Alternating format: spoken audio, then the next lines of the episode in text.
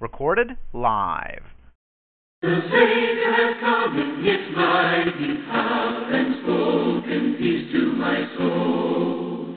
And all of my life from that very hour I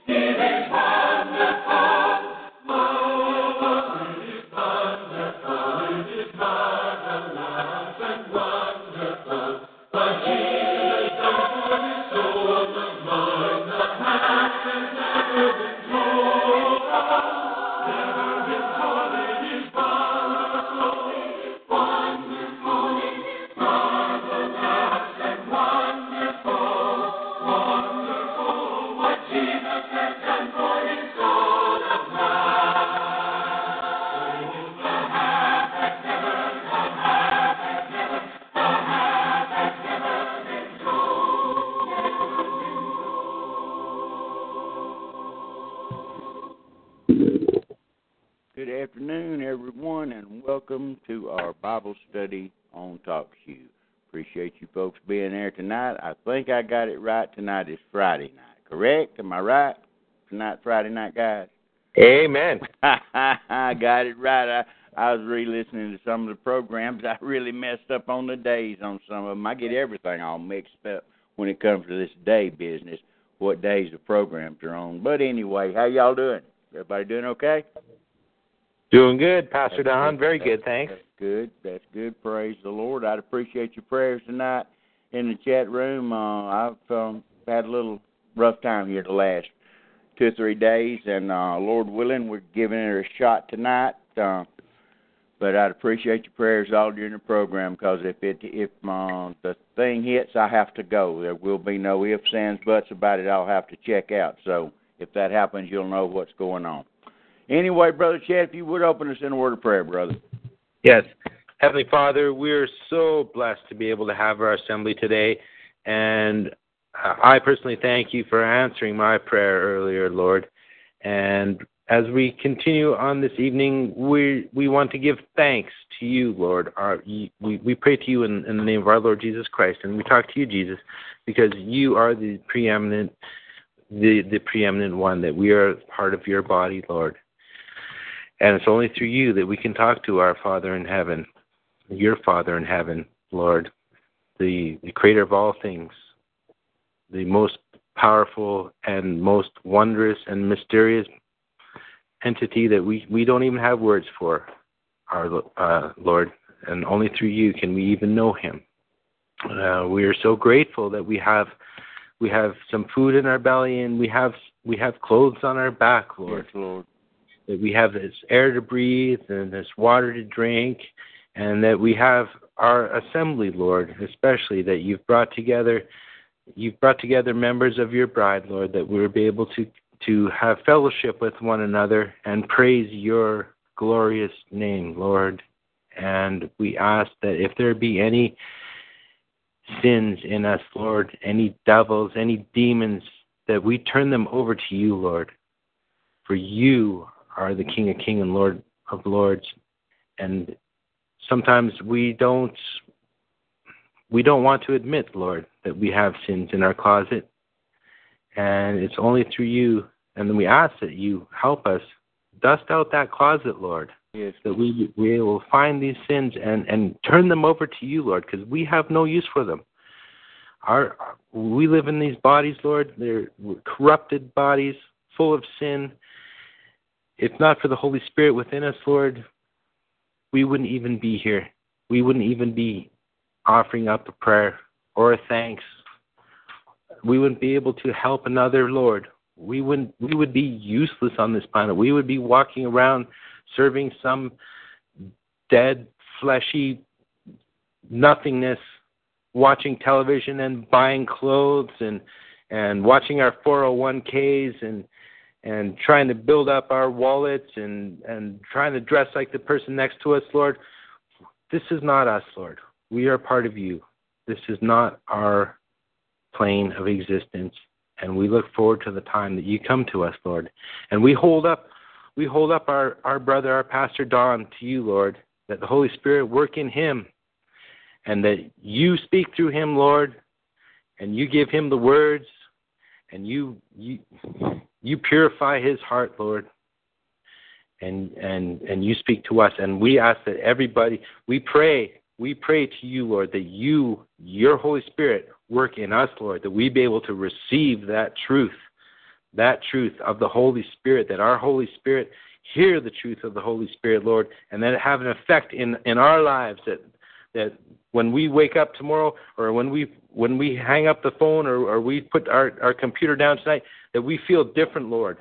That somehow you come into our lives and affect us in a way through your words, Lord. The only way that we know that we have that you've given to us and you've promised that is that it will be there till till past the end of time. That we've been with you from before the beginning of time, and that at the end of time and the, and beyond time and the eternity that we will be with you again, Lord, and that you will call us up and and bring us into your fold, Lord, and and protect us under your wings, and we will be your bride and live with you forever and ever. For you are the King of the King and the Lord of the Lords and and your kingdom will come as as is done in heaven will be done on earth and in your precious and holy name and our thanks for your blood that you shed for our salvation we pray to you our lord jesus christ amen Amen. Amen. And folks, listen, there's something that, that Brother Chad was praying there that you need to get a hold of. And it's simple and it's this our unconfessed sin that's in our life. If we look at ourselves, we we we'll get a pretty good, you know, we'll give ourselves sometimes a pretty good report card. Folks, I don't care how holy you think you are or you profess to be. We'll usually come out we'll come we'll give ourselves a little bit higher mark than probably we probably we should. And let me let me explain to you why that is. It's natural for man to do that. That's what the book says. Every man's way is right in his own eyes. That's why there's only one thing that will point out those problems to where you can get that closet cleaned out. Real quick, turn to Hebrews chapter 4, Brother Chad. Let's see what this thing is. This is Okay. the only thing that can get deep enough. And that's why people stay away from it so much, folks. Brother Don talks about this all the time. The reason I talk about it all the time because it's that important. okay pastor It'll it'll go to the deepest part. It'll it will find those crevices that you think is okay, but it'll show you it's not okay. And it, when you let it search you out, then you can stay clean and in fellowship with the Lord. You can stay on on first name basis and and and back and I speak reverently, Lord, backslapping fellowship because He is our big brother, you know. Mm. You did know that. See, Hebrews Hebrews chapter two. He's our big brother. But read cha- chapter four, verse twelve, and this this is how you find out where your problems are. Go ahead, brother. Read it. For the word of God is quick and powerful and sharper than any two edged sword, Now watch it. piercing even to the dividing asunder of soul and spirit, and of the joints and marrow. And it is a discerner of the thoughts and the intents of the heart. Bingo. There you go.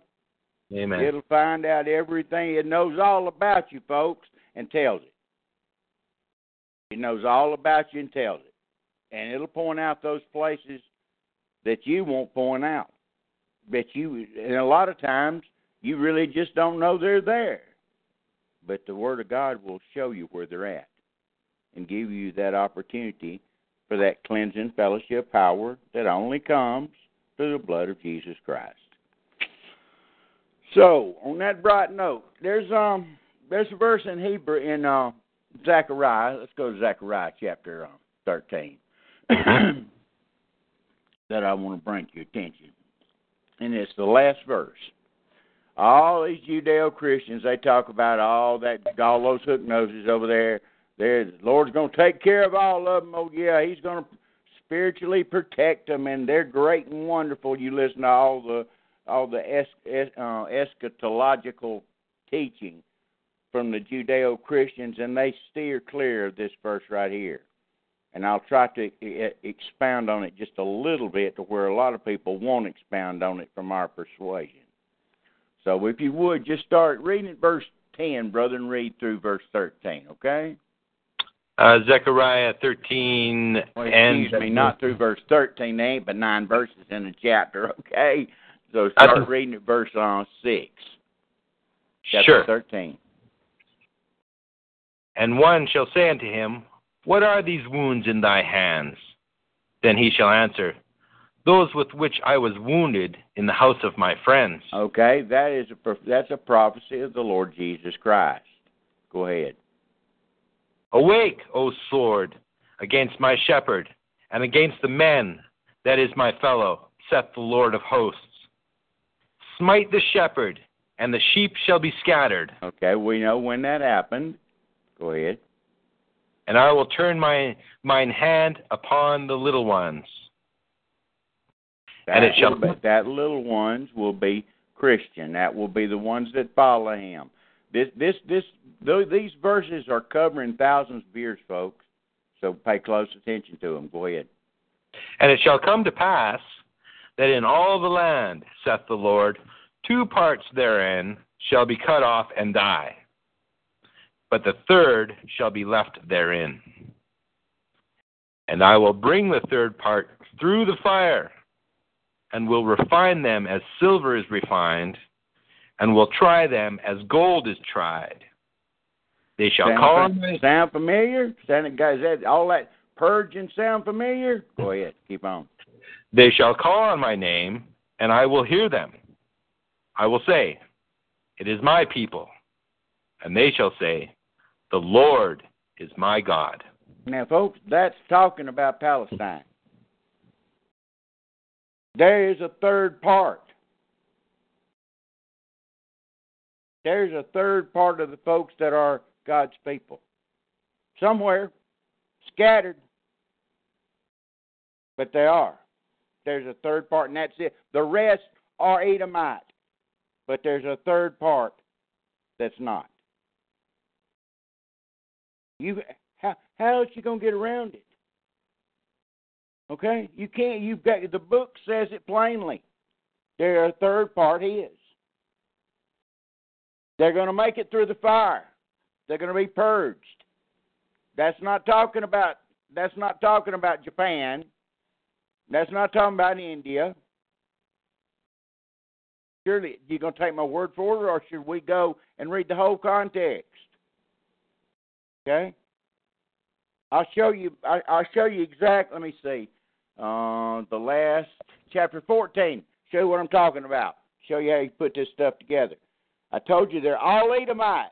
But except for there's a third. There's a third part. That remnant, it's remnant theology, folks. It's remnant theology.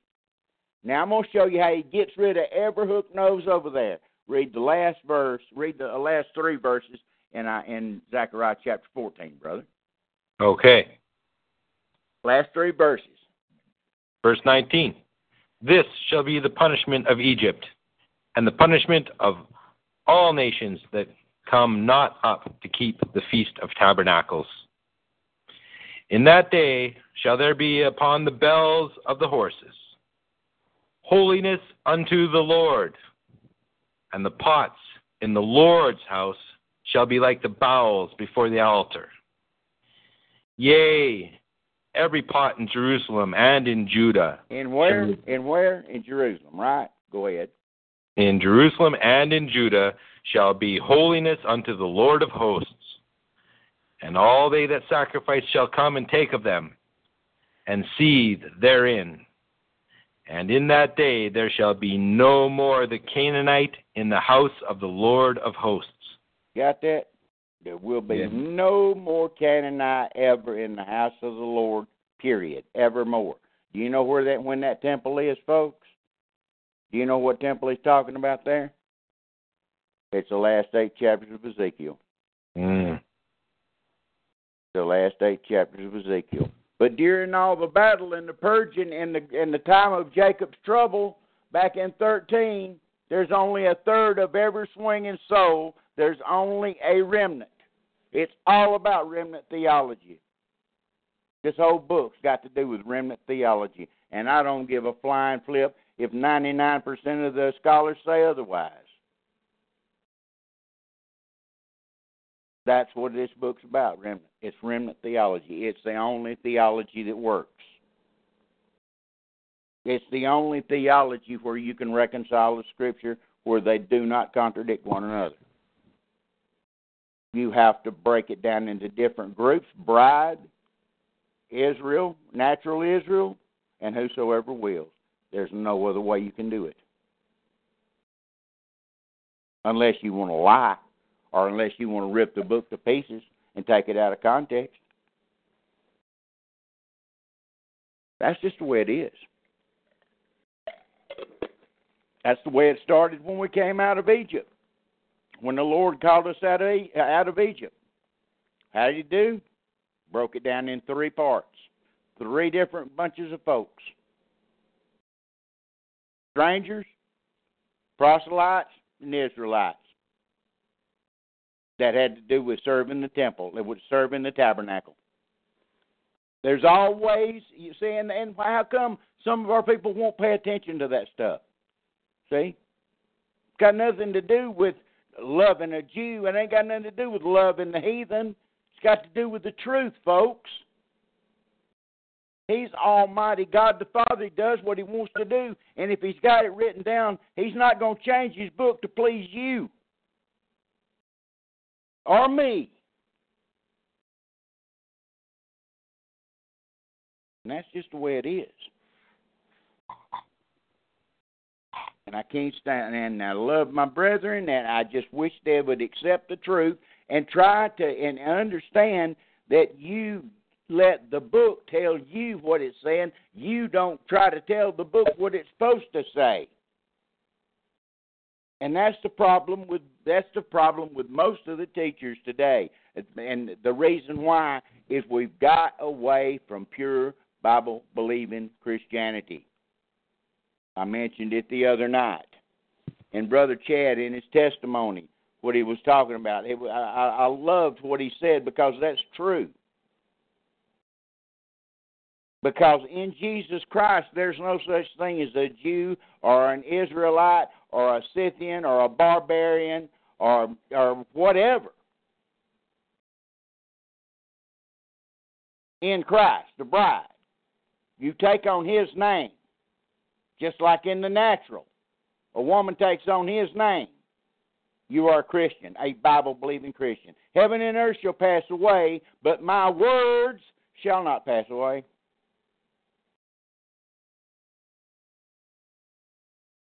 Anyway, I just wanted to get that out of the way for the time being. Let's go all the way back now to Genesis chapter 3. And let's look at something that's been looked at 50 million times. Where all the two seed line business started.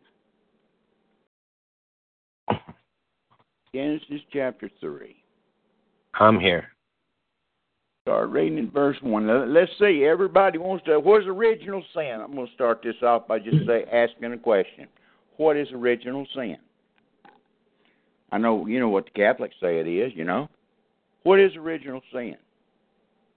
I'm asking you guys, anybody in the chat room, what's original sin? Now I'm not talking about original back in eternity when uh, when Lucifer said, "I will." I'm not talking about that. When he said, Mhm. "I'm not," that's no. I'm talking about original sin here on the earth. What is it? What do you think it is? Do you think it's the sex between Satan and Eve? Calvinist Baptist says pride. Close. I disagree with that. Well, he's close. He is close, yes. Unbelief, says Saxon Warrior. Saxon Warriors got it right. But it's Amen. unbelief in what, Saxon? Unbelief in what? Let's read it and find out. He says the Father. Wrong. Close again. Let's just read it and then I'll and it'll jump out at you. Let's Okay. let the Word of God do tell us what it is. So Genesis- reading verse one. Genesis chapter 3, verse 1. Now the serpent was more subtle than any beast of the field which the Lord God had made. And he said unto the woman, Yea, hath God said, Ye shall not eat of every tree of the garden? And the woman said unto the serpent, We may eat of the fruit of the trees of the garden. But of the fruit of the tree which is in the midst of the garden, God hath said, Ye shall not eat of it, neither shall ye touch it. Okay. Now what what what do we have wrong with those few verses? What's the pro- what was the original sin? Doubting what God said. See how close you were, Saxon? Unbelief in what God said. And on top of that, Eve lied. God didn't t- say that. no. Touch it all you want. Didn't say a word, and it didn't say she lied. And it's doubting what that one little doubt. Hath God really said? See, doubting the word of God. So you start there. That's been the that's been the problem ever since. It's doubting what God said. If you doubt what God said, how do you, how does anybody know the truth? Because I might doubt one way, you might doubt the other way. Who's right? You have to have a standard, folks. God originally made the statement, and Eve doubted it. And Satan made her doubt. And guess what's happening? Six, seven, I'm going on 7,000 years later. Satan is still saying, Yea, hath God said? And everybody's buying it like everybody owns a buying machine. 55 different million translations. Everybody trying to be a Greek scholar. Something just as simple as that. Somebody that says, Let there be light, and there was light. Don't you think he could say, uh, Let there be an and or a thee, and protect it all the way down through 7,000 years? No matter what he has to do to do it if whether it's a jackass or it don't matter what it is. Hey, he's God the Father. See, he claims he he see this is the problem, folks. He promises he will. He says he'll do it. If he didn't make the claim, there would be a reason to have a little a little ambiguity. But guess what? He promises he will do it. Now, did he lie or did he tell the truth? He was so he, he listen. He was so adamant about it that when he got a bunch of Israelites together that was born and raised in different countries and spoke different languages, guess what? Whenever the apostles preached, everybody out there heard them in their own language. That's how he he used tongues to fulfill the to fulfill his promise of Psalms chapter 12. That he'd preserve his W R D S words forever. Something so simple as that. And to see that, I know there goes Brother Don talking about that old Bible, talking about that old Bible. Yes, because this old Bible, according it's it we we either stand or we fall. When we take our last breath, we stand or fall on it. Okay, that's how important it is. It matters for eternity. But see, nobody wants to talk about that little minute stuff. See, see that according to a lot of people, that's splitting hairs. You better believe it's splitting hairs. You better believe it is. Because everything, every doctrine, every belief, every everything that's wonderful and lovely and everything the Father did is in his word. And through his words. They're so important that they're living.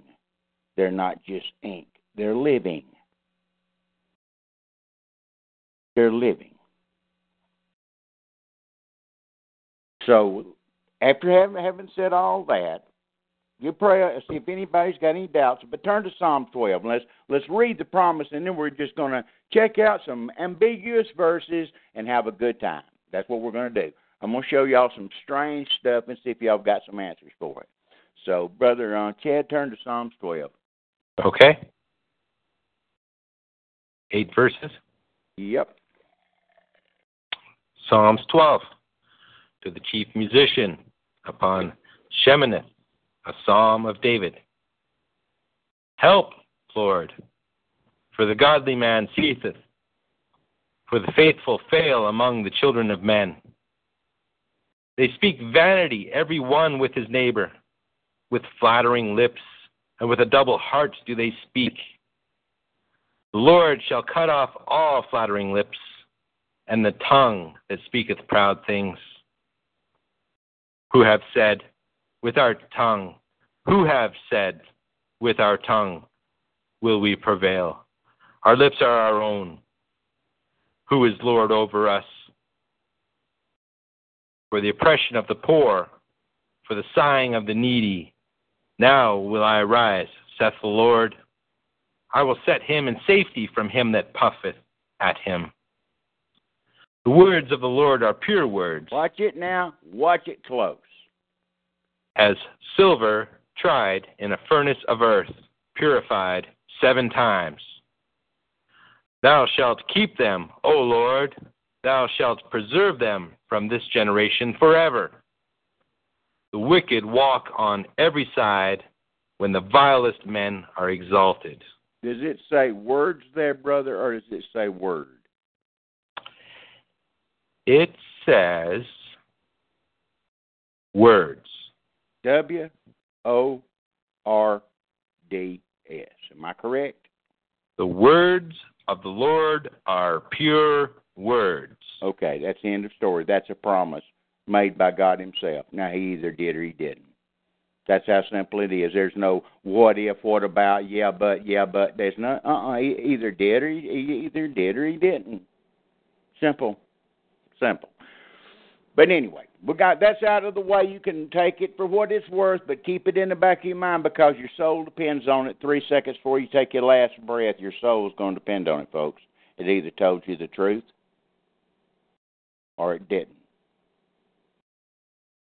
See, you need to think about that about once every two or three hours, or once a day at least. The just shall live by faith faith in His words. Because it's His faith that saves you anyway. It's not your faith. See? Because For by grace are you saved through faith. And guess what? That not of yourselves. It's a gift of God, not of works, lest any man should boast. All right, Brother Chad, I want you to pull up your concordance, okay? Okay. Uh, before we uh, go on to that, can I just make a uh, just something that jumped out to me about Psalms 12 and and Genesis? Sure. Um, 'cause I, 'cause I, I was when I was reading that when uh, Eve said to the serpent, um, "You know, ye shall need need of it." Um, where did she say that? Uh, uh, you know, she says we, we shan't even touch it. I can. I I just got this image of of the devil there beguiling her, and she's impressed with him. And and then when I was reading in, in Psalms 12 here, they speak vanity, every one with his neighbor, with flattering lips and with a double heart. Mhm. Do they speak? I I just kind of see her there. She's she's enticed by this man, so she she tells this lie. She knows she's not supposed to eat of it, but she makes up this idea, and she says, "Neither shall we touch of it." And that's the part, that's where your beguiling comes in, in the sexual connotations. That's what Paul says in Ephesians when he talks about the serpent beguiling Eve. There's sexual connotations there, and you're exactly right. That one word there throws in the sexual connotations, yes. Yeah, they were they were they were kind. Of, it just just the way that she kind of That's right, brother. She was leading, right. leading, leading him on, saying, you know, neither shall we touch it. She knows that that wasn't said, but That's right. she was looking for him to say, well, it's okay to touch it. You know, See and there? this, That's it's right. not in, it's not in the scripture, but I just, I, it just, I was thinking that before, but then reading Psalms twelve two and 3 there, the flattering lips and the tongue that speaketh proud things and the flattering lips and the double heart do they speak it's just it's like two adulterous lovers meeting behind a tree saying oh it's okay Now, folks, that's not the Bible doesn't say that, but that that's called eisegetical exposition. Okay. In other words, now I'm giving you the theological term for it. Okay, what it's called really it's just reading something into the Scripture, but it's called eisegetical teaching. Okay. In other words, reading something into the Scripture which could be true, and using the whole context of knowing that Cain was of that wicked one, you know that that is true. So he's correct in what he's saying, even though the scripture doesn't say that. But you you get my drift. You see what I'm saying, Chad?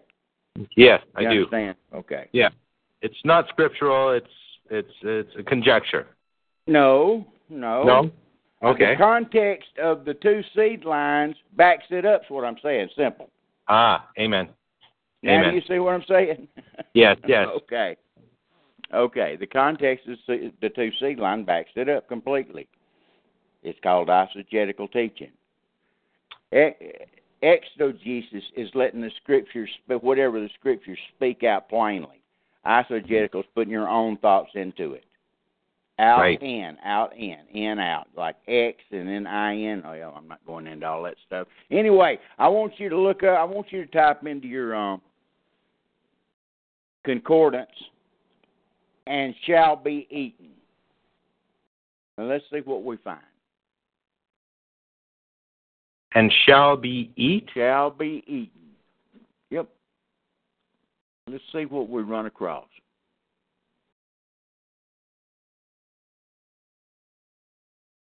And shall be eat Eaten. E A T E N. got it Okay. and shall be eaten. I get one exact phrase in Isaiah 6. Read it. But this is 6 verse 13 of Isaiah. But yet in it shall be a tenth. And Okay, it now shall, okay, shall be a tenth. Let's back up and go to two verses above that, starting in verse ten and read down through thirteen. want you Sure. to watch this. verse 10, Isaiah 6 Make the heart of this people fat and make their ears heavy. And maybe let's start in verse 9 where the paragraph is, Pastor. That'll work. Okay, verse 9. And he said, Go and tell this people, hear ye indeed, but understand not, and see ye indeed, but perceive not. Make the heart of this people fat, and make their ears heavy, and shut their eyes, lest they see with their eyes, and hear with their ears, and understand with their heart, and convert and Y'all, does that sound familiar to y'all? That, don't that sound like some New Testament? Remember the other night when I was reading what the Lord told told them people in the, in uh, chapter thirteen of Matthew, where He talked about how He spoke in parables, lest they should hear with their ears Mm. and understand with their heart, and He should He should ha- He should con- they should be converted. That's where He's quoting from right here, talking to a bunch of Jews. Okay, keep on reading now. Then said I, Lord, how long? And he answered, Until the cities be wasted without inhabitant, Okay, without inhabitants, he's talking about city being destroyed. Go ahead. and the houses without man, Mm-hmm. and the land be utterly desolate. Yeah, pretty bad, pretty bad, pretty bad thing going on here. Go ahead. And the Lord have removed men far away, and there be a great forsaking in the midst of the land. But yet But, in but, but, see, But. there's a great forsaking in the land, and the, the Lord's removed a bunch. Of, just about all the people's gone. But that disjunctive conjunction. Now watch it. But yet in it shall be a tenth, and it shall return, and shall be eaten. Oh my goodness. What in the world is he talking about? Saxon, what's he talking about? Saxon warrior. That ring a bell with you? Continue reading on. Read, read on. Continue. As a teil tree, and as an oak, whose substance is in them, In who? In them. Go ahead. then when they cast their leaves. So the holy she- the, so the holy seed shall be the substance thereof. What? Wow.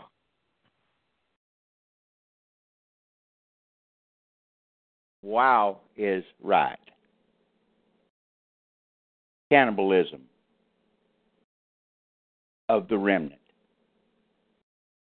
Wow.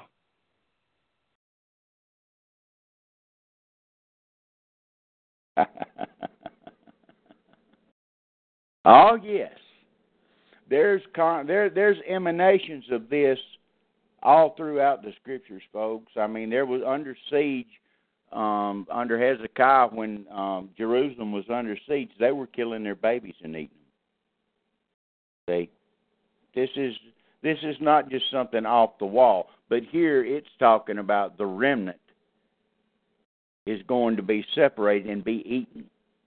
They're going to be food for somebody. It's the reason I asked Saxon Warrior to give me a comment on it because of what he said about the um, the Nephilim deer.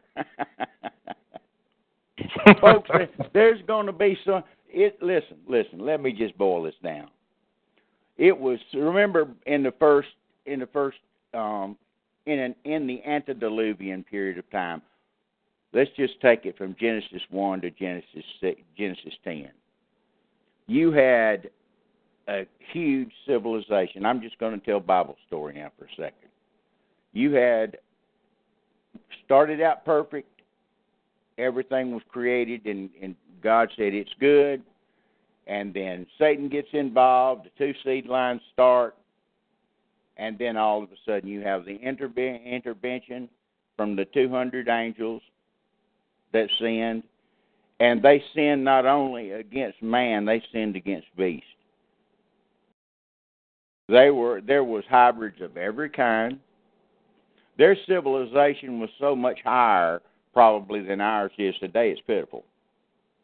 As far as the ability to do things, you had supernatural beings that had the mind that they, they had, that had the mind practically of the Father Himself that had been created in eons past, passing on knowledge and had the knowledge to do things that we can't even imagine today.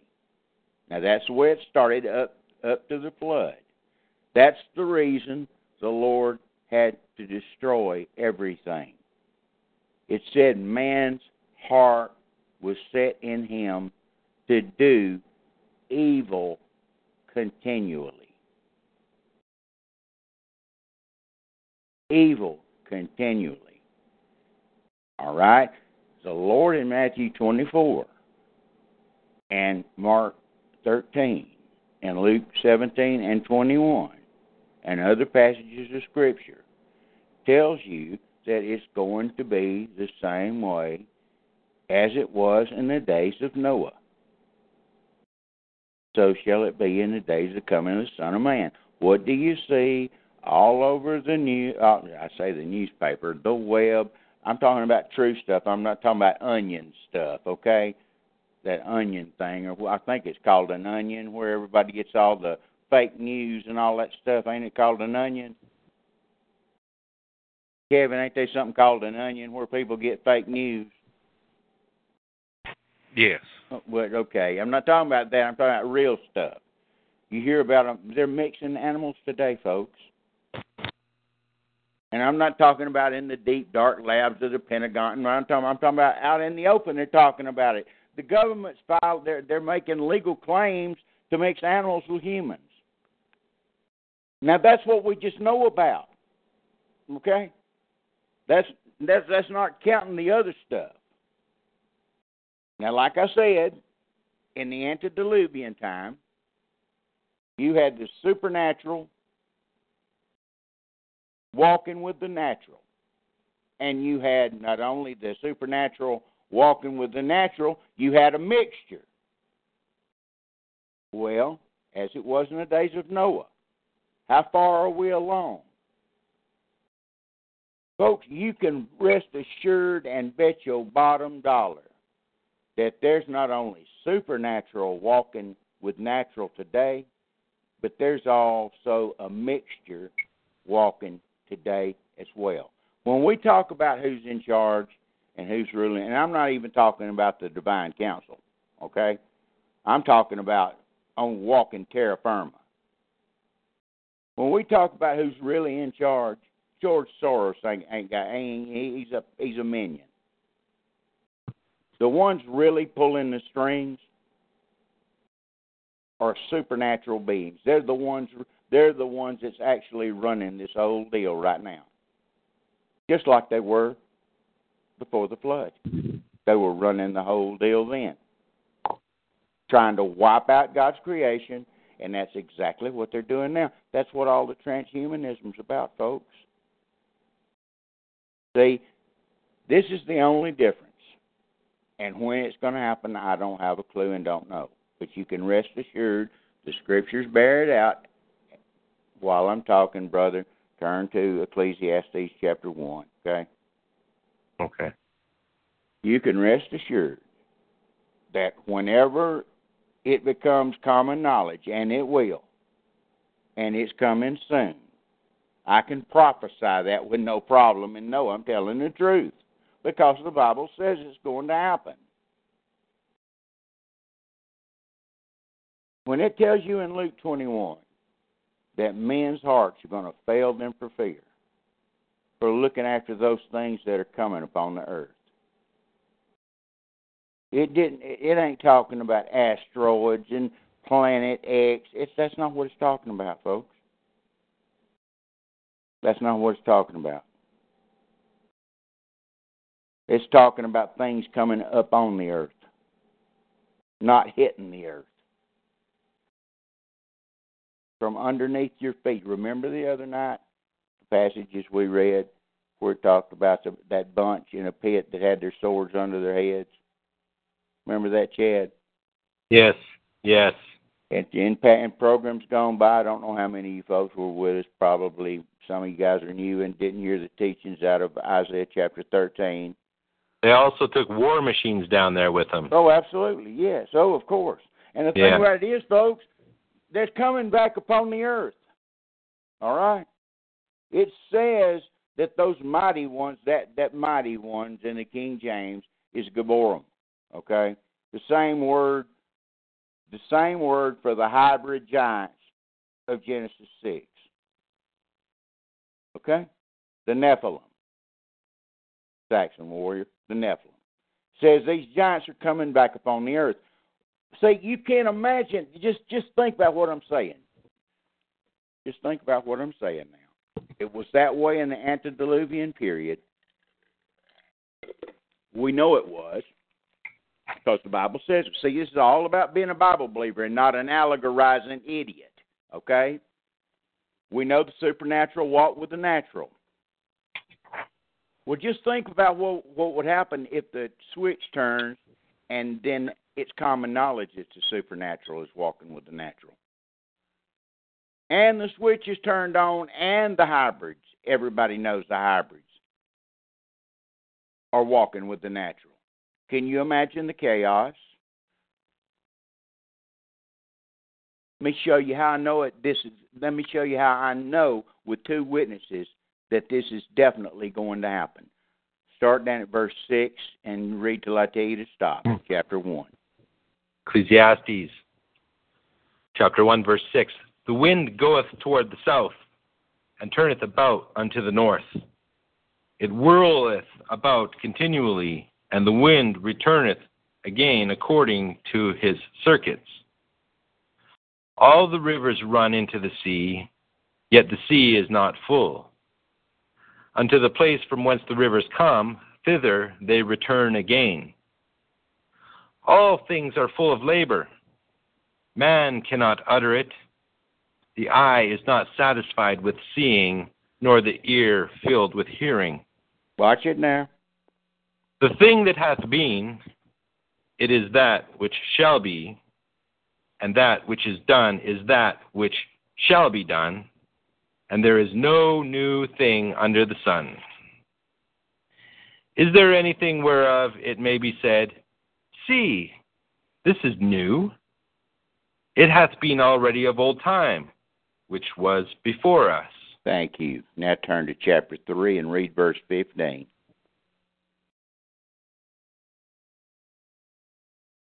Ecclesiastes chapter 3, verse 15.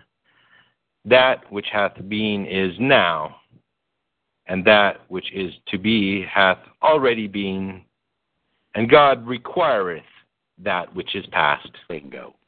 See there, folks? And I, I didn't make that stuff up. What's the context? Everything. See there? Now, Amen. You, you either believe the Bible or you don't. See? It's the most fantastic book there is that's ever been or ever will be. I understand why people don't like to talk about this kind of stuff. Think about the people that lived in the antediluvian period. They were eating one another, folks. They were eating the, the hybrids were eating the normal human beings. God had to wipe it out and start over all over again. And just as it was then, it's going to be again. Well, I wonder when that switch. Now I'm asking questions. I'm fishing now. I'm fishing for you guys. I'm listening. I, hey, y'all can teach me. I'm click my memory, click something in my brain that'll send me to another scripture. Okay? The Lord may show you something He hadn't shown me. All right? But that which has that God requires that which is past. There's nothing new, and that which it, you can't say it's new because it's been done of old time. And I could go into all kind of stuff. I've researched stuff, folks, back when there wasn't a computer. Okay, when I had to go stay stick myself in a library, I've seen there's there's stuff that I wished I could get my hands on today of stuff found in strata, and I'm talking about layers of the earth that's absolutely modern, but found in strata that should be thousands of years old.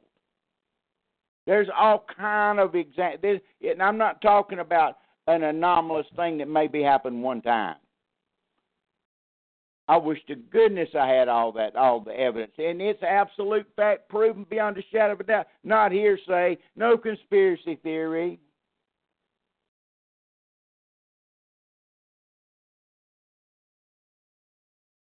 The way it looks, this is the way it looks. It looks like the Lord had some deal that went on one time and just everything fell to pieces because of one of his creations, and he wiped everything slap out to nothing but darkness and chaos. Now I'm speaking, now I'm just speaking on speculation, folks, okay? I, I'm not saying, I'm not slamming my fist down and saying this is solid doctrine. I'm speaking just in terms to where I saying there's possibilities. Especially if you read Jeremiah chapter four and uh, the verse and and really study out the first uh, two verses in Genesis chapter one and the very first two verses. But anyway, it looks like there might there was a time when everything got slapped, just got beyond belief, and God God wiped it out and started all over again. And then somehow or another in the scriptures doesn't that don't put a whole lot of light on it, and I'm not going to tell you where the scriptures are that do because it it can lead to heresy, and I'm not going to do it because I don't know if it's right or not. But I'm just saying. Then he started it again because he tells Adam not to plenish the earth, he tells him to replenish the earth. Oh, amen. And guess what he tells Noah? After the flood be fruitful and multiply and replenish the earth. So I'm just saying. You remember that? You remember the verse that I always spit and holler and scream about in Matthew. Turn to Matthew 24, brother. Let's just read it again, see if it's got a little bit more meaning to the folks this time. Matthew 24. Verse 18, I think it is.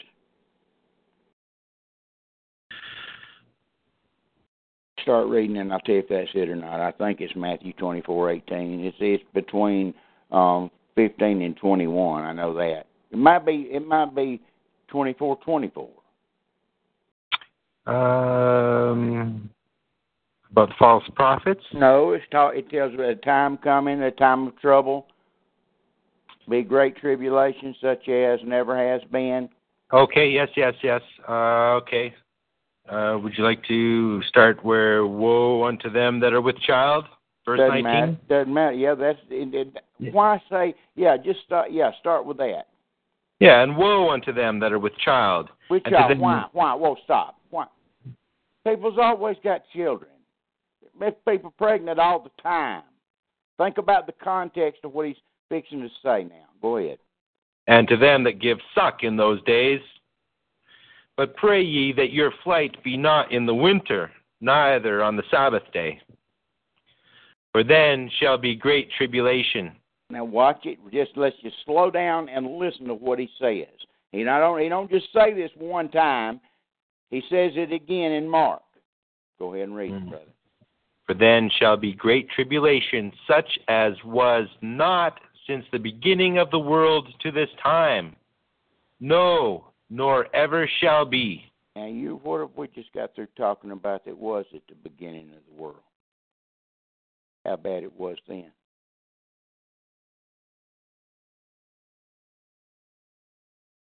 Did you hear what I did you hear what I just said? I just said think about all the bad and and and I didn't even start I didn't even get into all the details. I talked about cannibalism, I talked about hybrids, I talked about fantastic uh, technology, I talked about angels that were supernatural that walked with natural men's hearts were on evil continually. Folks, that don't mean that there's going down buying crack cocaine or running and stealing a dime out of the cash register, okay? Think about every gigantic earthquake that's ever happened since recorded history. And hey, there was a flood too. Don't forget it. Now read the verse again, brother. Okay. For then shall be great tribulation, such as was not since the beginning of the world to this time, no, nor ever shall be. Now think about that for a second. Now turn to Daniel 12.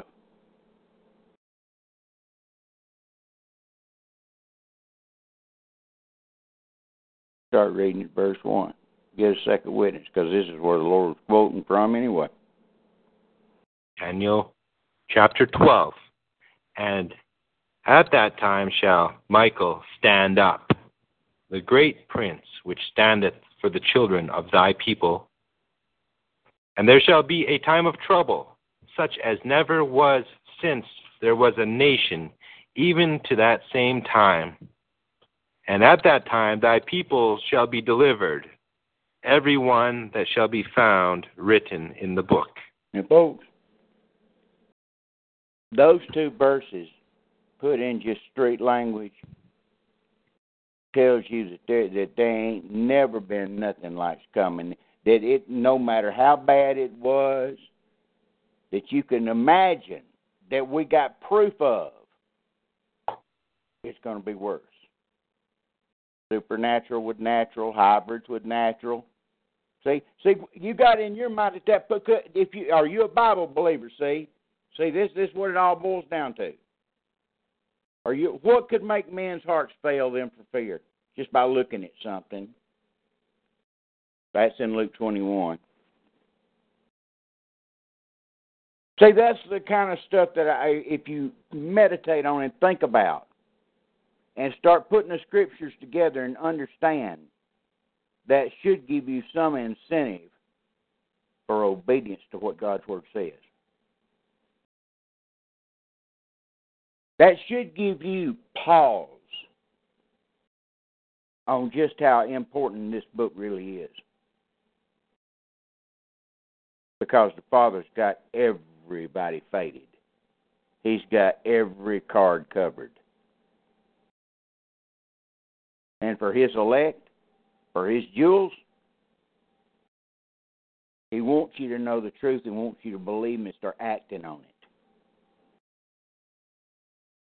Now, see, our attention span, mine as well, every, all our attention span has been screwed with for the last 70 years with media. Oh, there he goes talking about TV again. I'm talking, yeah, I'm talking about that, but I'm talking about the overall damage that it's done. People's not sitting on the front porch as it starts getting darker and lighting a candle to read a book and paying attention to each word they're reading and a verse and a sentence and then sitting and thinking about it for a little while. No, it's it's snap, snap, snap. Something going on, going on, going on. Something. What's new? What's next? What's next? What's next? Turn this channel. Turn that channel. Listen to this. Listen to that. What they're doing. Beep beep. Bam bam. Let's go here. Let's go there. Time to go get this. Time to go get that. We're all affected. We're all affected, folks.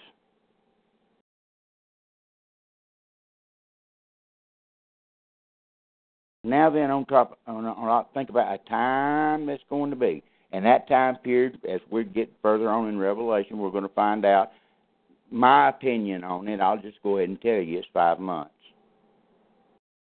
That's how long. That's that's how long I think this time period is going to last. That's my opinion. Okay. All that seven year crap, all that Judeo Christian seven year stuff, I don't buy it. But it's between three and a, it's between three and a half years and five months, and I go with five months. That's my opinion. But think of a five month period of things happening Folks, it even tells you in Isaiah that this flat plane's going to be turned upside down.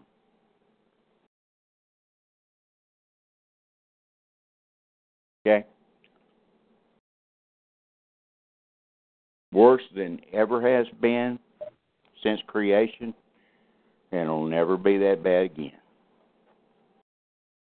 And you can interject every part of life, every part of relationship, every part of existence into that into that one verse or those two verses of that time period called the time of Jacob's trouble.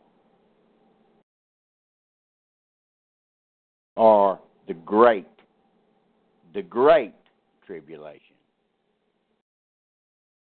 Okay? Think about that. And it, while, while, while you're meditating on that right now, brother, turn to Second Thessalonians chapter 2.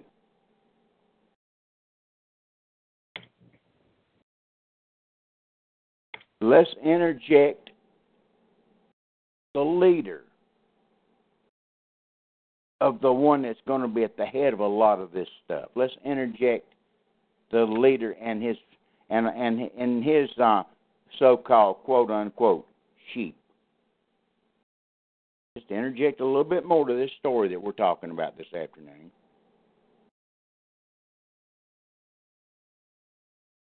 Start reading at verse three, brother. Second Thessalonians Chapter two, verse three. chapter two, verse three. Let no man deceive you by any means, for that day shall not come except okay, that, that day. That day, I want I want to explain something to you right now. I've done it before, but I know you probably forgot. When you see the words throughout the Old Testament, in that day, or that day, that day, or the day of the Lord, the day of the Lord, that day. That, I'm talking about those two words, that day, or the words in the in uh, the the day of the Lord. Those few words, and take and you look at the context above and below. Every time you see that, every time you it, 85% of the time, those words will appear, and the context above and below will have something to do with this time period that I'm telling you about. That five month time period. That period that's going to be worse than it ever has since the Lord spoke the world into existence.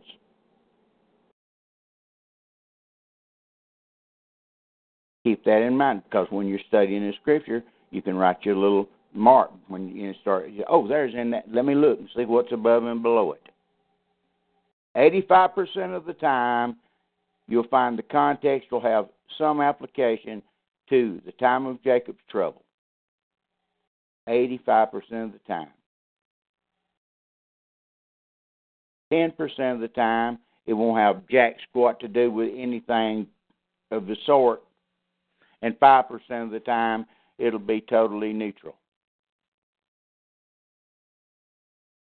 Now keep on reading in Second Thessalonians, brother.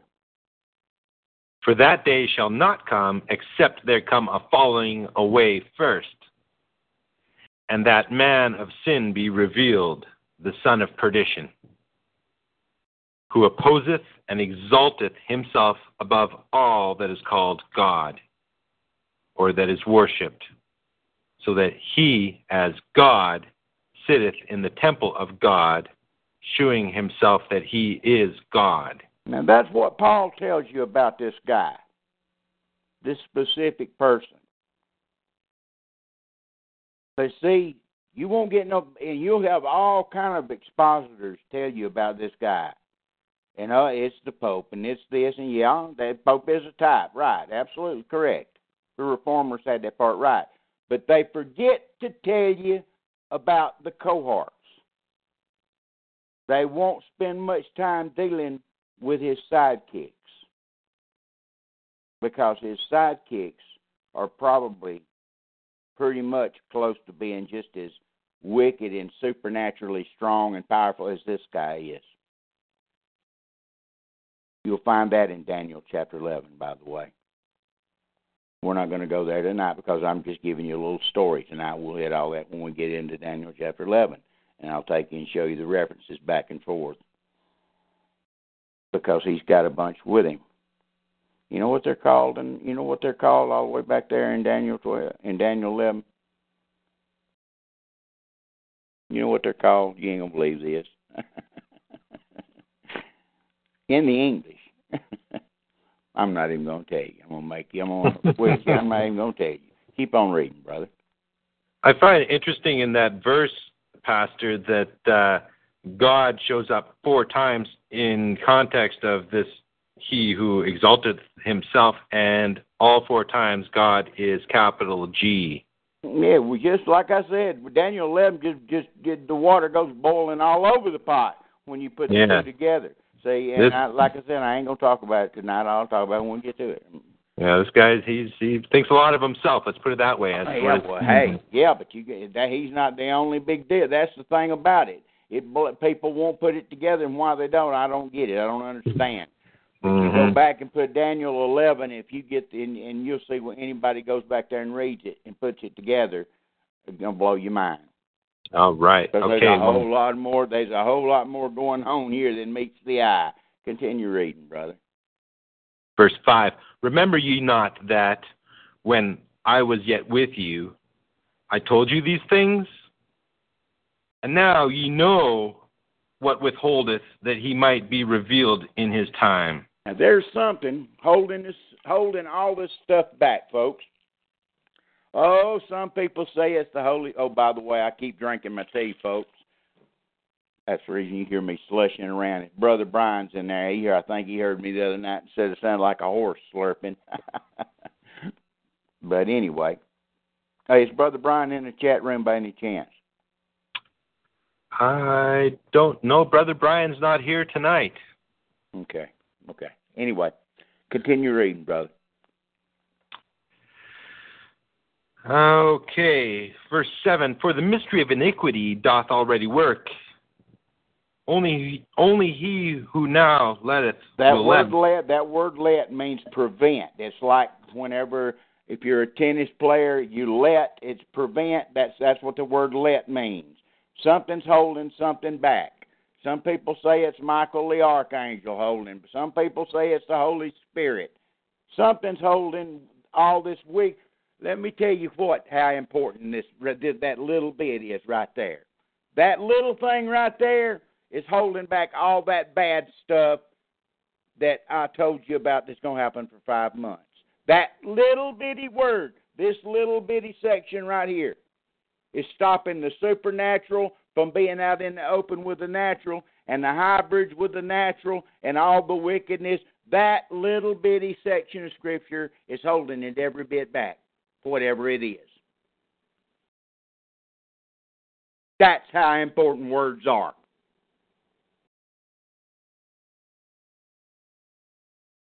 Amen. Continue on, brother.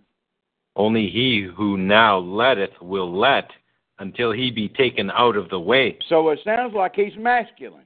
Well, I know it says he. Well, is it is it the Holy Spirit? Is it Michael? Is it one of the other angels? It's not the Lord Jesus Christ. For sure it's not him. Who is it? What is it? Don't know. Now he's got an important job. Now think about it. now think now just stop for a second and think about all this while he's holding it back, the divine council is at each other's throat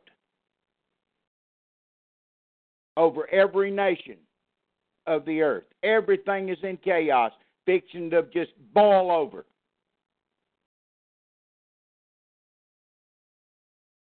Father's in complete control, kick back, knows exactly what's coming down, but the divine council don't know what's coming down. And they're playing their cards they're playing their cards like they're going to win because they think they are. Remember all in Revelation it says, and all them stars that fell to earth? That's every one of them's angels. That's when the divine council ain't the divine council no more. That's when everything, ta- everything, the final coup de grace takes place on terra firma.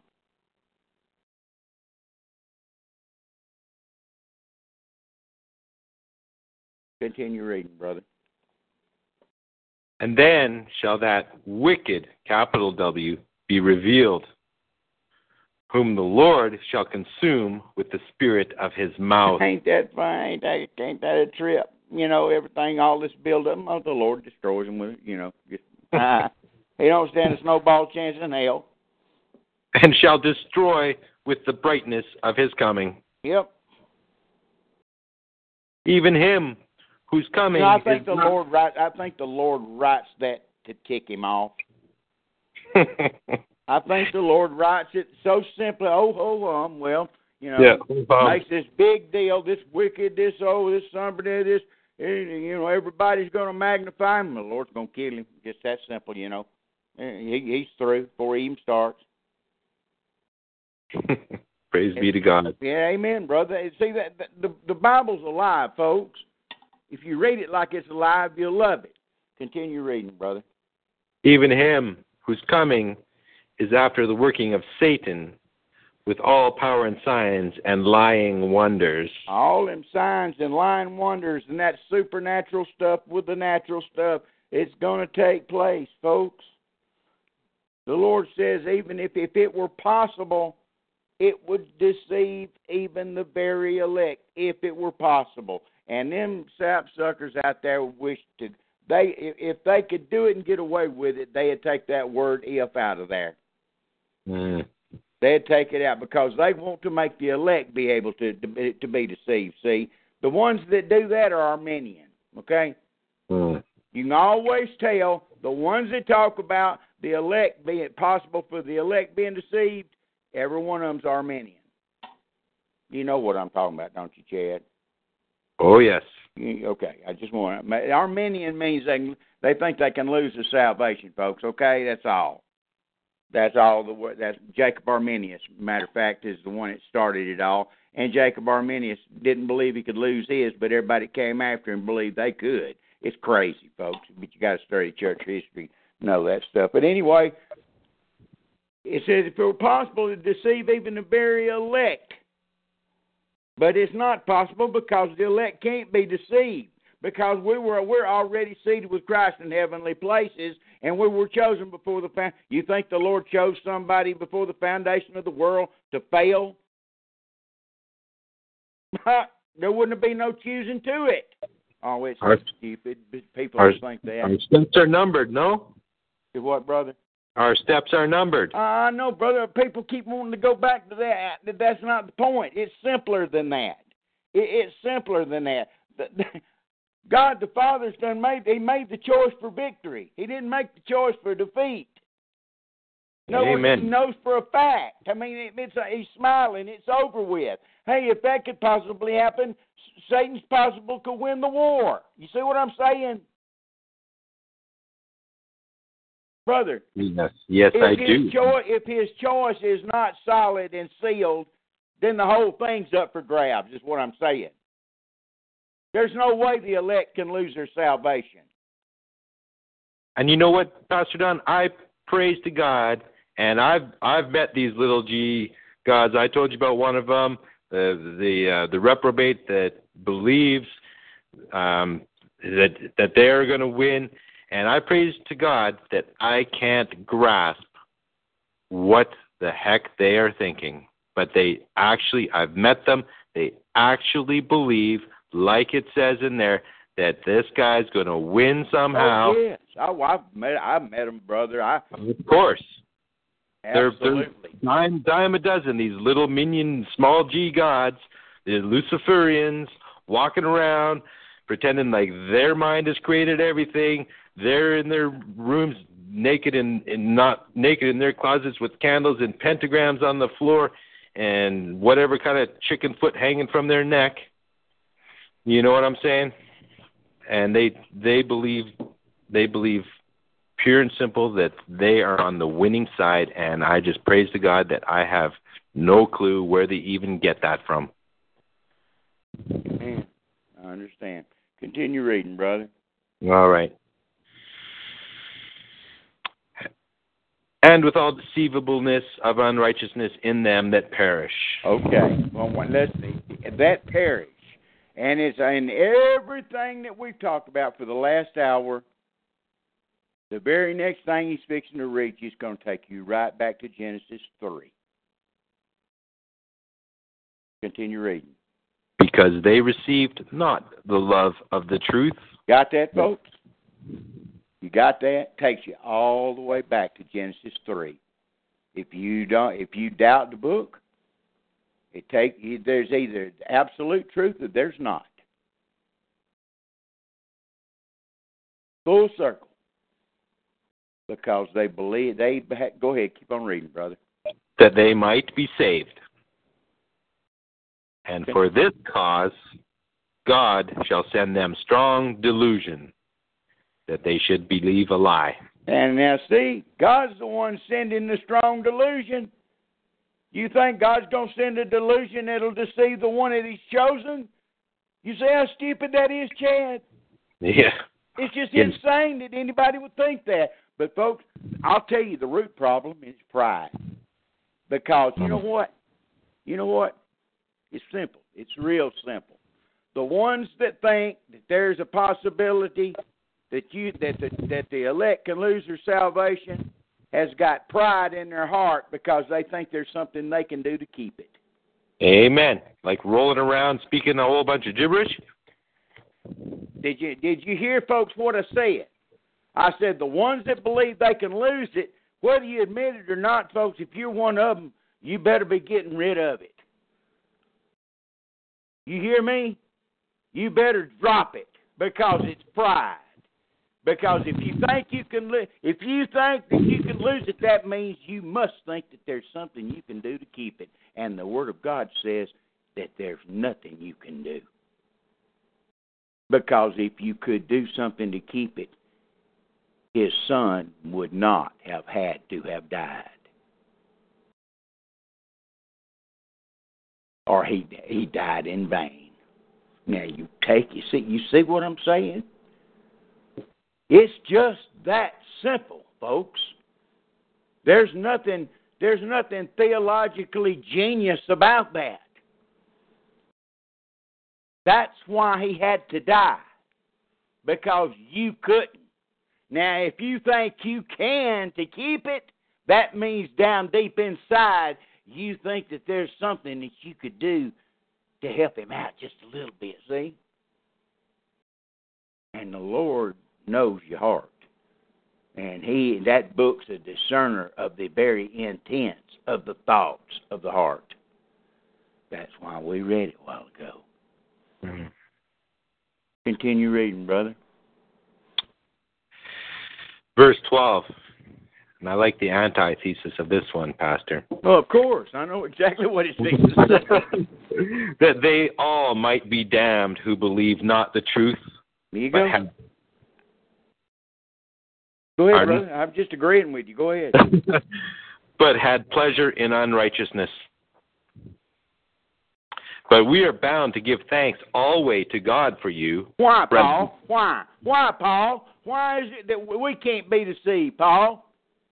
brethren, beloved of the Lord, because God hath from the beginning from the beginning chosen you to Bingo! salvation. Bingo! Bingo! See, you think I've been lying to you folks?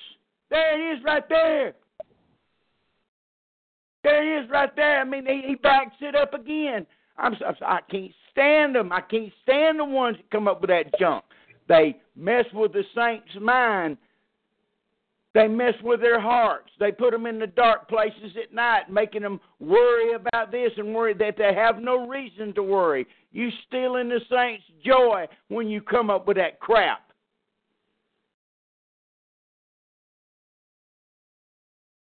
It's it's by God alone, through Jesus Christ's blood alone, and that's it, folks. Man, Amen. But this whole this whole Bible story, this what and it all of this thing, all that we've talked about, this little hop in here and there, all it's about all it's about one thing. Start to Revelation four, brother. hmm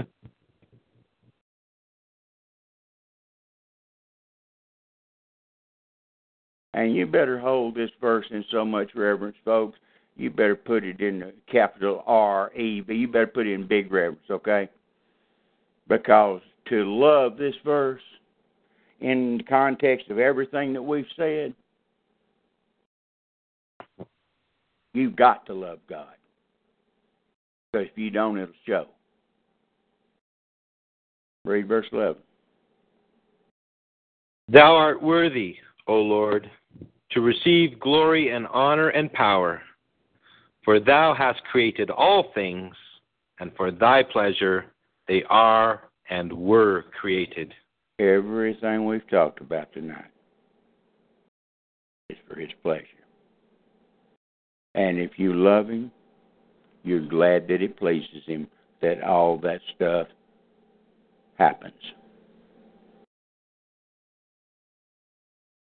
Because that's your whole reason for being here. That's the reason for your very existence.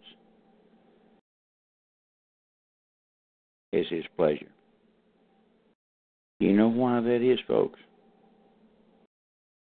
Because him being such a loving father on the other side of this king and kingdom is your pleasure for eternity.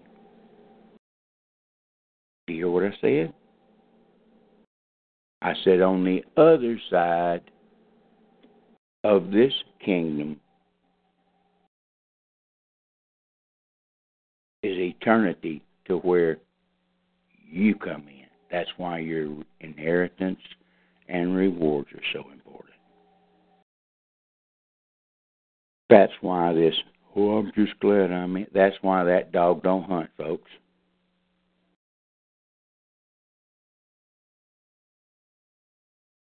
Now turn to Revelations 22, brother. No, just turn to Revel. Let's let's just read Revelations 20 through 22 at the end of the program tonight. Okay. Unless some folks, while he's turning there, folks, anybody got any questions, you can go ahead and shoot now before he gets there to chapter 20. Did you say chapter 20? Chapter 20, Revelation chapter 20. Okay.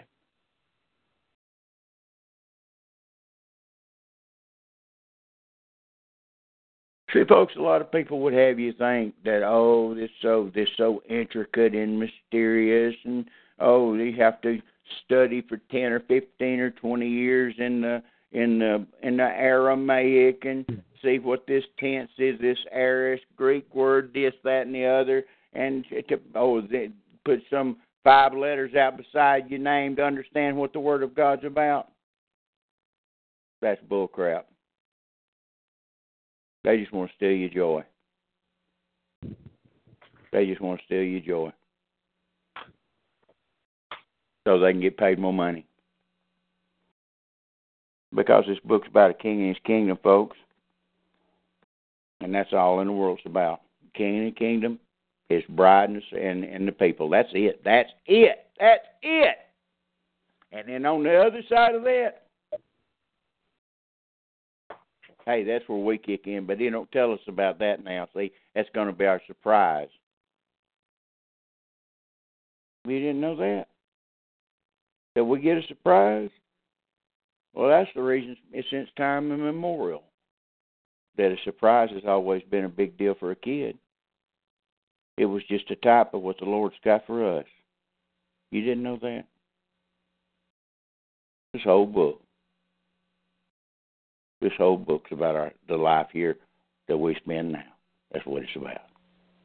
Every little bitty thing's a type is thesis, antithesis, and type, antitype. That's all it is, folks. It's uh, the Bible says it's so plain that a fool can get it, but a wise man will err therein. That's why God chose the foolish things of this world to confound the wise. See. That's why he don't choose many noblemen. Real quick, before you get to that, brother, turn to turn to First Corinthians. I got to read this. I'm going to show you what I mean. Turn to First Corinthians two.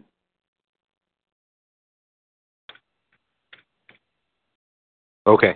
And start reading where it says, um, the Lord said, um, these things hath the Lord chosen, uh, not many wise. Um, it's in chapter two, verse around verse uh, 14 or 15, or it's in chapter 1, 14 or 15. It starts right in there somewhere, brother. Okay. Um, Now we have received not the spirit of the world, Nope. which things also we speak no. not in the words which man wisdom teacheth, Nope.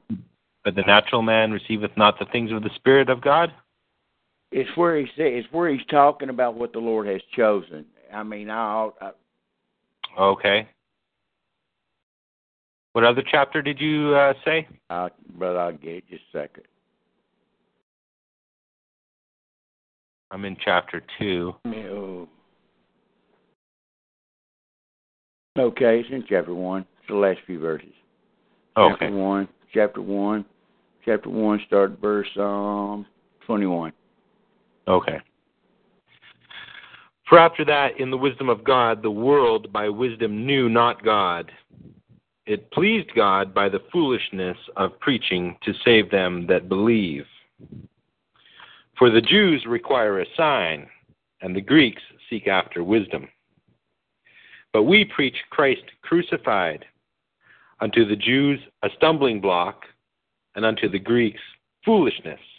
Now he's counteracting a world's wisdom versus God's wisdom. Just like he's fixing to show you, he's going to use thesis, antithesis with what the world, the what the world thinks about smart people, and what God thinks who really is the smart people. Keep that in mind as he continues reading. Verse 24 But unto them which are called both Jews and Greeks, Christ the power of God and the wisdom of God. Because the foolishness of God is wiser than men, and the weakness of God is stronger than men. For ye see your calling, brethren, how that not many wise men after the flesh, not many mighty, not many noble are called. But God hath chosen the foolish things of the world to confound the wise, and God hath chosen the weak things of the world to confound the things which are mighty. And base things of the world and things which are despised hath God chosen, yea, and things which are not, to bring to naught things that are.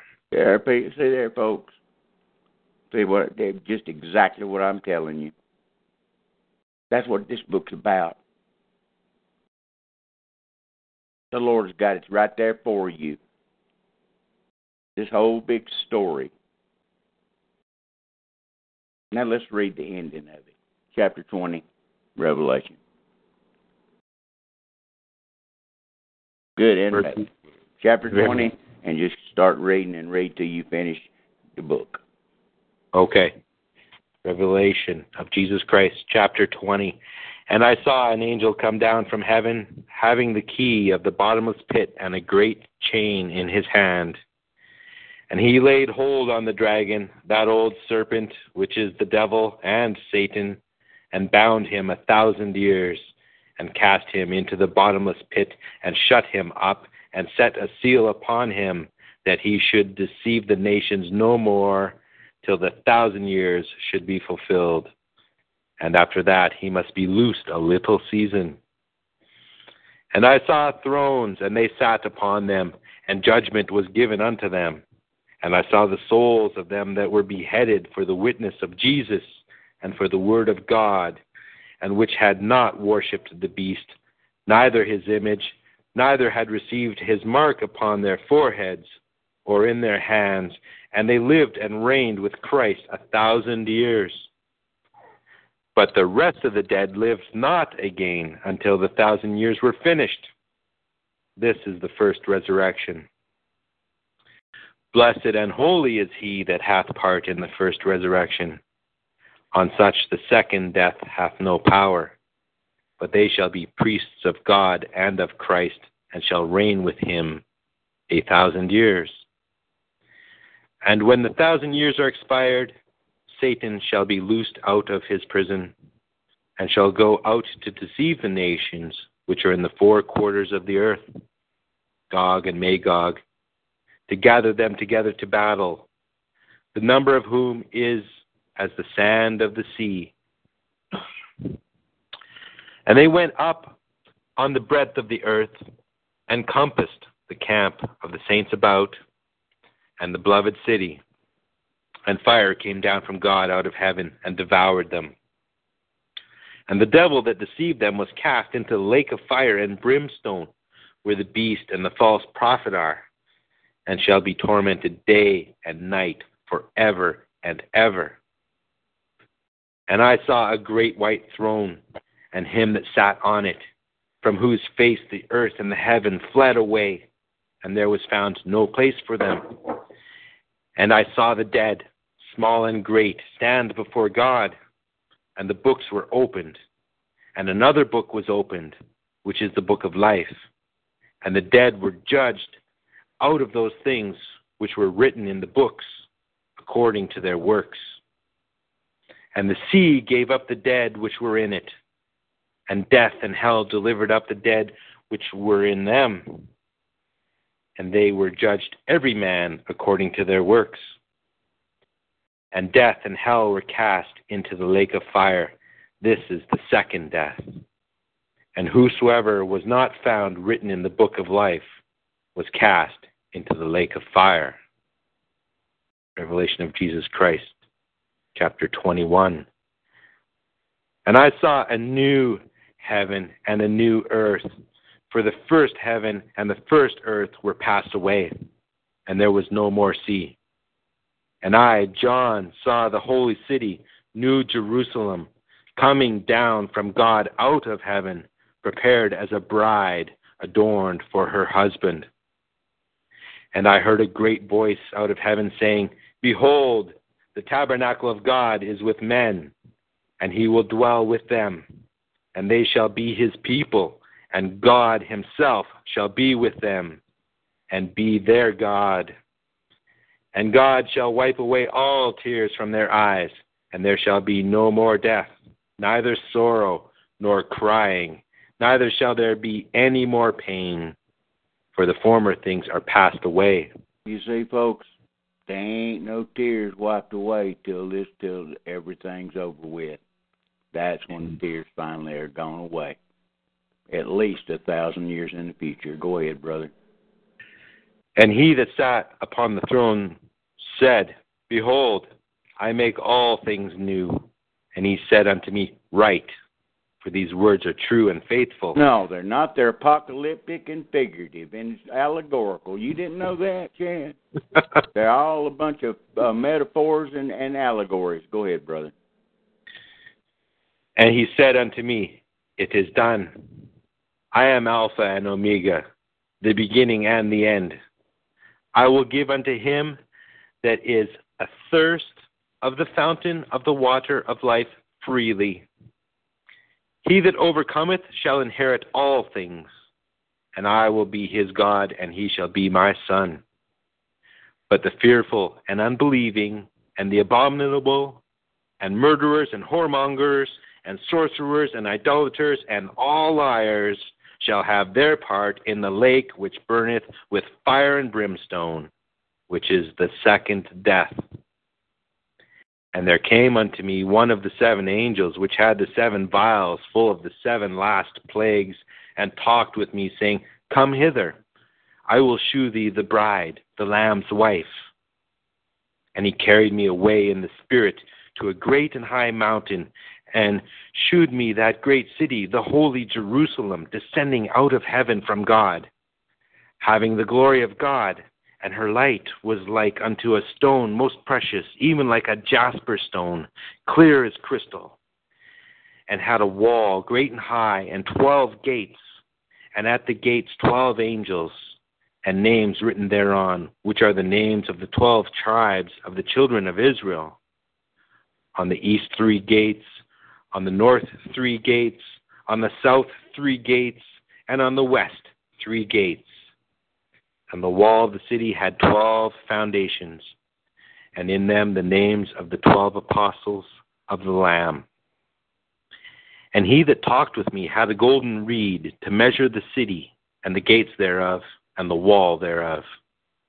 And the city lieth foursquare, and the length is as large as the breadth. And he measured the city with the reed, twelve thousand furlongs, the length and the breadth and the height of it are equal. And he measured the wall thereof, an hundred and forty and four cubits, according to the measure of a man, that is, of the angel. And the building of the wall of it was of jasper, and the city was pure gold, like unto clear glass. And the foundations of the wall of the city were garnished with all manner of precious stones. The first foundation was jasper, the second sapphire, the third chalcedony, the fourth an emerald, the fifth sardonyx, the sixth sardius, the seventh chrysolite, the eighth beryl, the ninth a topaz, the tenth a chrysoprase, the eleventh a jacinth, the twelfth an amethyst. And the twelve gates were twelve pearls. Every several gate was of one pearl, and the street of the city was pure gold, as it was transparent glass. And I saw no temple therein, for the Lord God Almighty and the Lamb are the temple of it. And the city had no need of the sun, neither of the moon to shine in it, for the glory of God did lighten it, and the Lamb is the light thereof. And the nations of them which are saved shall walk in this light of it. And the kings of the earth do bring their glory and honor into it. And the gates of it shall not be shut at all by day, for there shall be no night there. And they shall bring the glory and honor of all nations into it.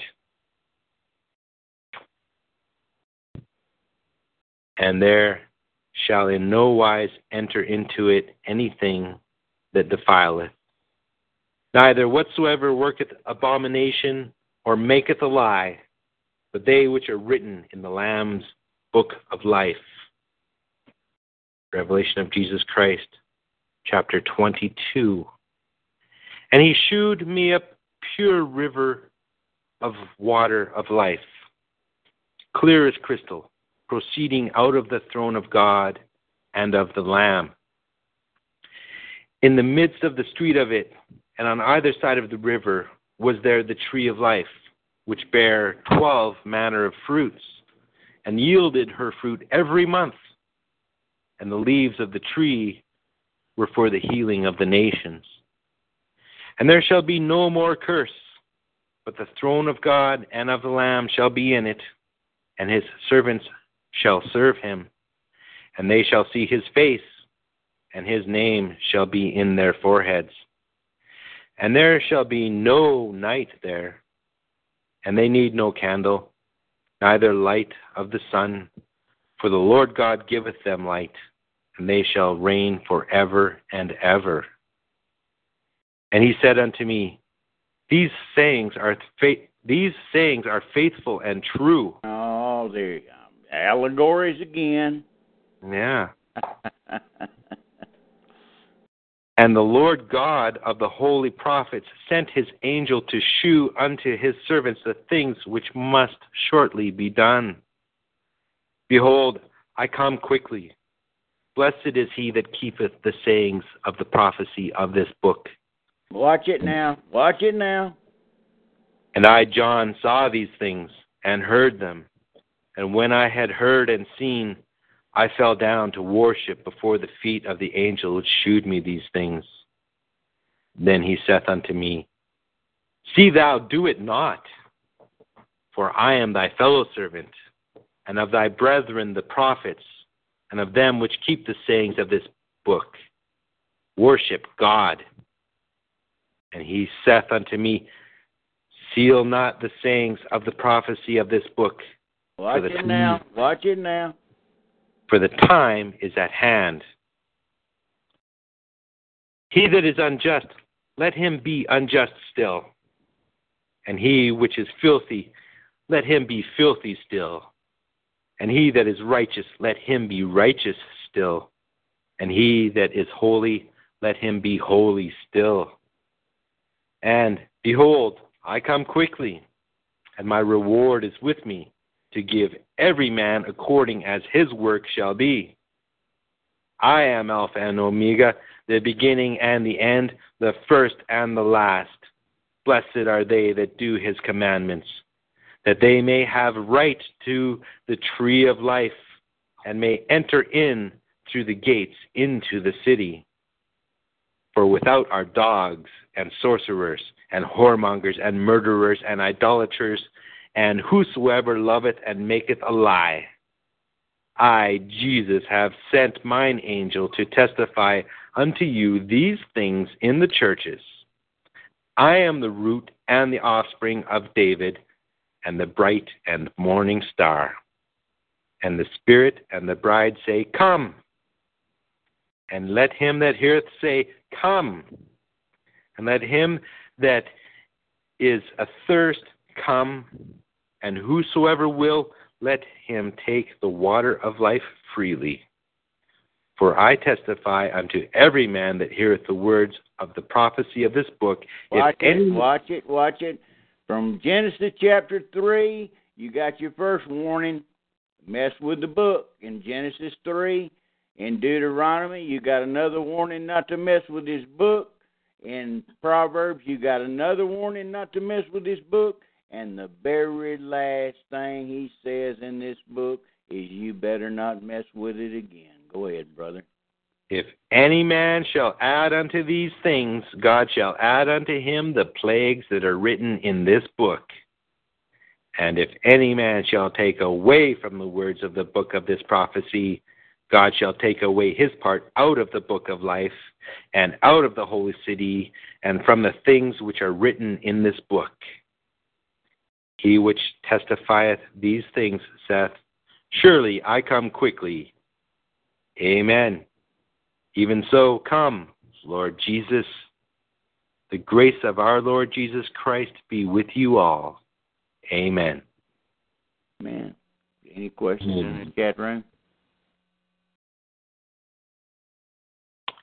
Uh, you've got an amen? No questions.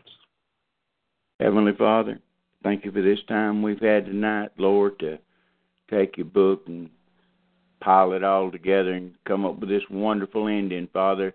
We thank you so much, Lord, for the Spirit, for the Holy Spirit that leads and guides us and directs us in this book.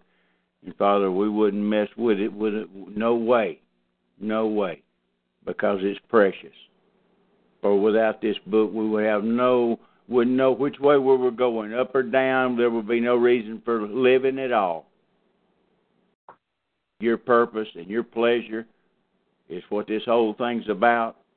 And we know, as a heavenly Father, a loving Father, that we can't even imagine the things that you have prepared for us that love you and love your book, Father, and who bow the knee before our wonderful big brother, our Lord and Savior, Jesus Christ. I pray, Lord, that you'd bless each and every one that's in the chat room. Give them the desires of their heart, Father, as long as they love you, and make an honest effort and attempt in their heart to serve you. Because you know their heart, Father, whether it's a sham or whether it's the truth. And I pray that you'd expound on that. If their desire is true and faithful, I pray that you'd give them a giant blessing, Lord, a big kiss, a big hug. Father, I pray the Spirit would draw in, be close, give them that that comfort, that feeling that passeth all understanding. To each and every one that really and truly loves you, Lord. Father, go with us throughout the remainder of the weekend and meet back with us Sunday, Father, as we open the precious Word of Life again. And Father, I pray if there be anybody out there that's in pain and suffering, that you would give them a special blessing, give them a healing, Father, where they'll know it's from you. Father, if there's anyone out there that does not know you personally, I pray tonight, today, would be their day of salvation. Yeah. And I pray the Holy Spirit would let them know that for sure. Father, I pray for anybody that's got any financial trouble that you would would somehow help them, Lord, Let them know that they need help. If they need help, let let us know, Father. There's something we can do to help. We're brothers and sisters, Father, and we're supposed to take care of one another. Now, Father, we love you. And the greatest prayer we could ever pray is on our lips tonight as we close this program out. And they're the same words that John said at the end of this book. Even so, come, Lord Jesus. The grace of our Lord Jesus Christ be with you all. Amen and amen. Amen. Love you, brother. Love you, brother Kevin. Good job, brother Chad. Good job reading. Appreciate you guys in the chat room. Anything I can do to help you, talk to you, anything, you got my number. If you don't check the program before, Brother David gives it out at the end of every program. I don't think Brother Chad's got it memorized. it's written down, but it's not handy. I'm. I'm. Nah, don't worry about it, brother. Don't worry about it. They can check if it's that important to them. They can check the program before it's at the end of the program. Amen. I I love you guys. Uh, thanks for listening, everyone. Uh, uh, yeah. Take care. Praise Oh. be to God. Lord willing, we will see you. Lord willing, health permitting, we will see you guys Sunday night. Love you, brother Kevin. Talk to you Sunday morning, brother. Good night, folks. Bye all. Good night.